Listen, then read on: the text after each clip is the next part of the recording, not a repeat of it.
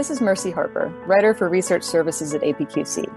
Remember to rate, review, and subscribe to APQC podcasts on Apple, Spotify, or wherever you get your podcasts. Today I'm here with John Tesmer, Executive Director of IT at APQC, to talk about the risk of hackable smart devices. Uh, so, like most of us, I'm surrounded by smart devices every day. But other than the general thought that they're a little creepy, I haven't thought too much about the dangers they can pose. And then I learned that nine out of 10 smart devices send unencrypted information across the internet. And on any day, there are thousands of undetected hacks of smart devices in the US alone. So that's why I'm here with John to learn more. So, John, what is the cyber risk environment for organizations when it comes to smart devices? It's big. Um, and it's big in ways that you probably don't consider, you don't think about on a regular basis. Um, but let's just take a second and kind of define what we mean by smart devices, right? So obviously you have a smartphone, right? It's a, you know, some kind of device that you got from a mobile carrier.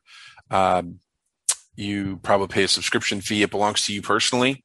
Uh, it may belong to your your uh, corporation or the company you work for, uh, or the agency that you work for. You may have multiple smart devices for yourself as an individual.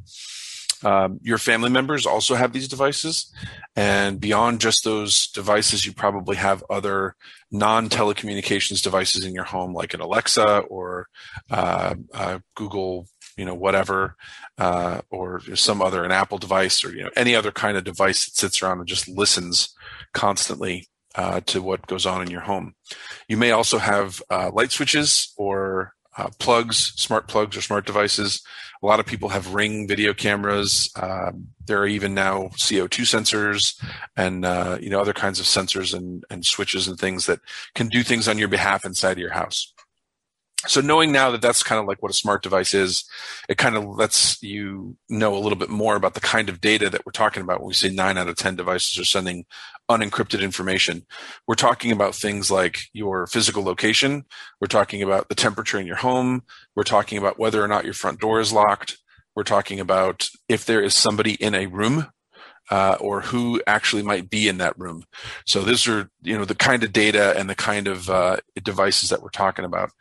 Now, we've talked a lot about consumer grade devices and consumer, uh, you know, technology, but most every single professional I know has been working from home for the past year, and the work from home movement is not really going to slow down. There will continue to be people working from home, uh, and it's sort of a you know two different things two different waves rising to a crescendo and they crash and then all of a sudden there's a huge bigger wave that's generated. But the the wave of people that are bringing their corporate devices home and working at home on these insecure networks combined with all of these home devices on literally the same local area network is kind of the disaster that a lot of people are concerned about that definitely sounds creepy. And I'm thinking about right now how I have a smart garage door and like, yeah, do I even need that? And it's probably just sending information about whether my garage door is open.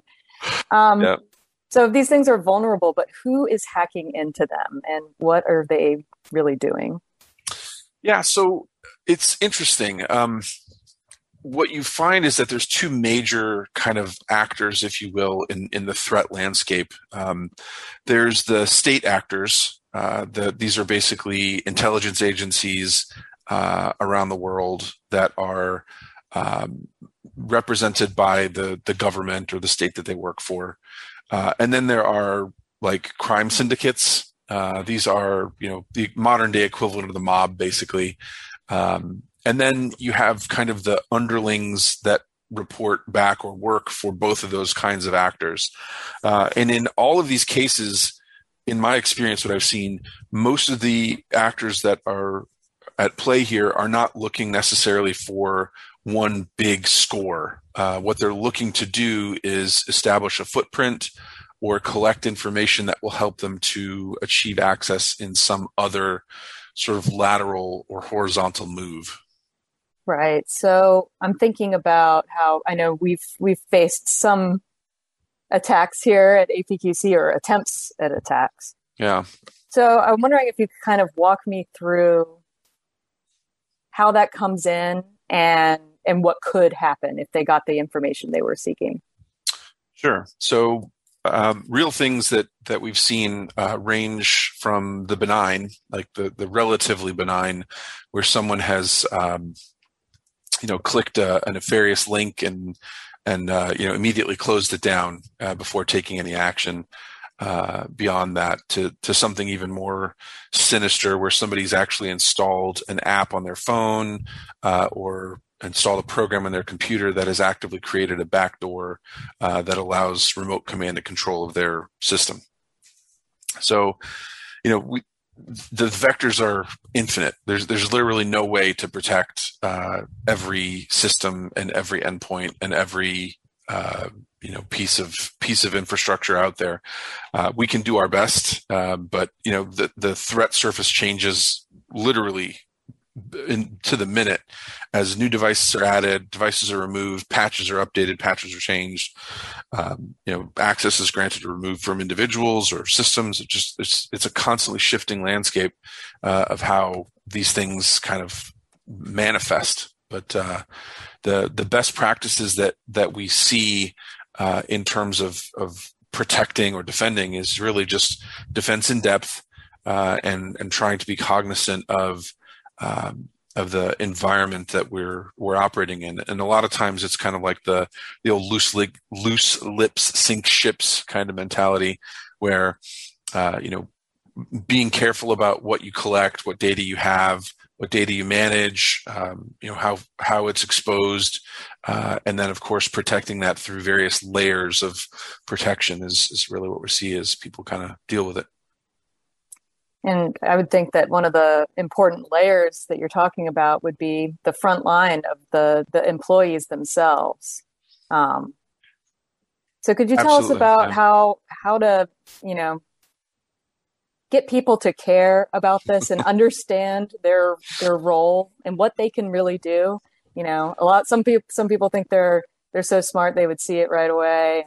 Other oh, people gosh. think there's no chance this would ever happen to me. My company's dumb and doesn't matter you know but yeah. as you've described these uh you know these hackers are are going for everything little pieces add up to a lot in their world so yeah. how do we get how do we get employees to do their part so um, I, I, think there's probably a pithy phrase in here, some kind of you know witty saying we can say, but I, would summarize it to to just educate, right? So every employee needs to know that um, corporate information uh, is the equivalent of modern day toxic waste, uh, and you want as little of it around you as possible. Um, so if someone is able to compromise a device that has no fruitful benefit on it and, and doesn't allow the kind of privilege escalation or lateral movement to other systems, then it's a dead end, right? Um, the opposite of that situation is a device that has a customer database that got exported for analytics, right? Somebody's working on a dashboard. They wanted to export a list of all the customers. Uh, so now it's on somebody's OneDrive and therefore it's on their cell phone. And that cell phone is on their home network and that home network just got compromised. And the next thing you know, your customer database is for sale on the dark web. Um, you know, that, that kind of stuff is, you know, a, a good representation of how it works. Not at all criticizing OneDrive in any way, shape, or form. It could happen to anybody, um, but uh, that's just a common kind of path of how things work. Um, so again, education. If if I'm an employee, uh, I need to be made to understand that you know information is very valuable to us as an organization. It's lifeblood of what we do. That's the refined nuclear fuel, right? It keeps our organization going and powered. But the minute that it leaves its containment vessel, it is now toxic waste and it has detrimental effects not only to the person carrying it but to the environment around them. I mean it's literally uh, just you got to be really really super careful with it. Um, and and literally every single person has a role to play in the organization. If you have credentials to your organization in any way shape or form you are a steward of your organization's information. You are responsible for maintaining the security of it uh, in in lots of different ways. So yeah. Absolutely. And I think uh, just one more question for you. I wanted to ask about, you know, it's a powerful message you you send here. I wanted to ask about how you get that out to employees. Um, I, I remember a, a, a training, like an interactive training that you did. Maybe you could talk about that. Yeah. Um, so we we, we do regular trainings here at APQC for employees, and we, we do one annually around uh, information security and uh, and um, and sort of maintaining the the infrastructure for security and things like that. The one we did in January was kind of fun. We had a lot of music and it was all like cyberpunk themed and you know lots of cool visuals and stuff like that. People were really engaged in it. We got a lot of good feedback about it because it also brought home the message that it's about you and your data, right? Your identity, your visage, you know, who you are, your digital footprint is worth something on the black market. It's worth something out there in the world. And, you know, not only do you have to protect APQC's or your organization's data, but you really should do a better job of protecting your own data and making sure that you yourself aren't, uh, you know, exposed in some way.